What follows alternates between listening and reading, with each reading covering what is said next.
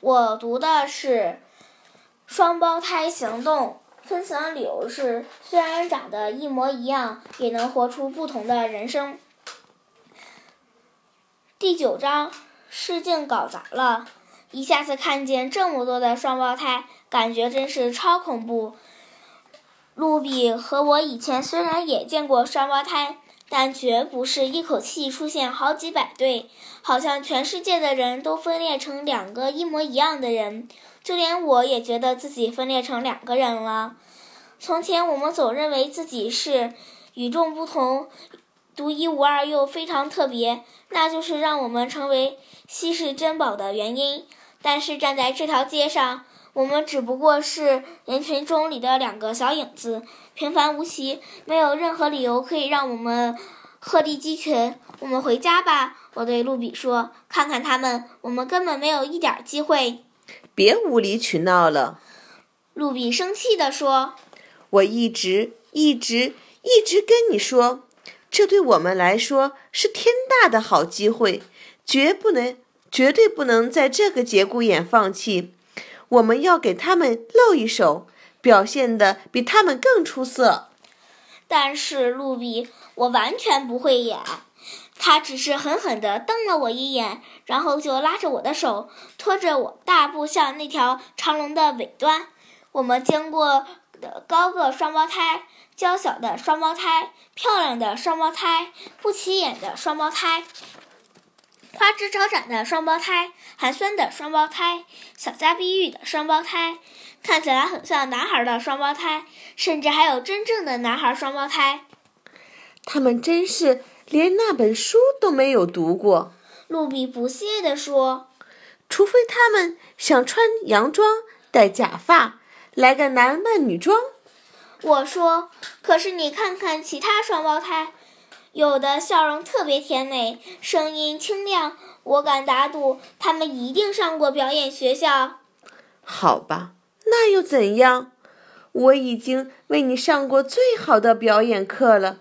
来，再练习一下。不要在这里，好多人看呢。我挣扎着说。听好，你才是需要多多练习的人，我不必。露比说完。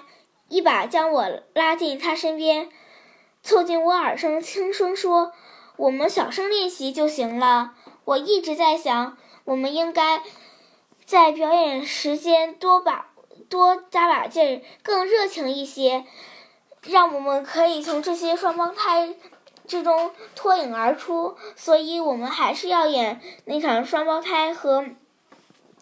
马嘉丽吵架的戏，当然也是包括马嘉丽的角色在内。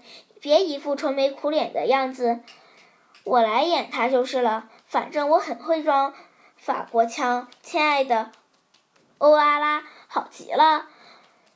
结果我们根本没有机会表演我们准备好的东西。我们在。场外等了好几个小时，我憋尿憋得好难受，所以进大门的时候不得不夹着脚进去。我们向服务台的小姐报了我们的姓名、住址、出生年月和就读学校，然后便上楼去。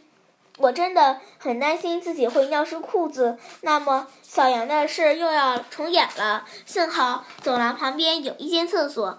还有一间很大的休息室，那是让试镜演员换衣服的地方。不过我们不必操这个心，因为我们已经把最好的当家，呃，最好的家当全全穿在身上了。露比捏捏我的脸颊，让我的脸色好看一些。我整理我们的头发，只是我的手抖个不停，连蝴蝶结都打不好。整理完。我们走就走向另一条长龙，等着进试镜室。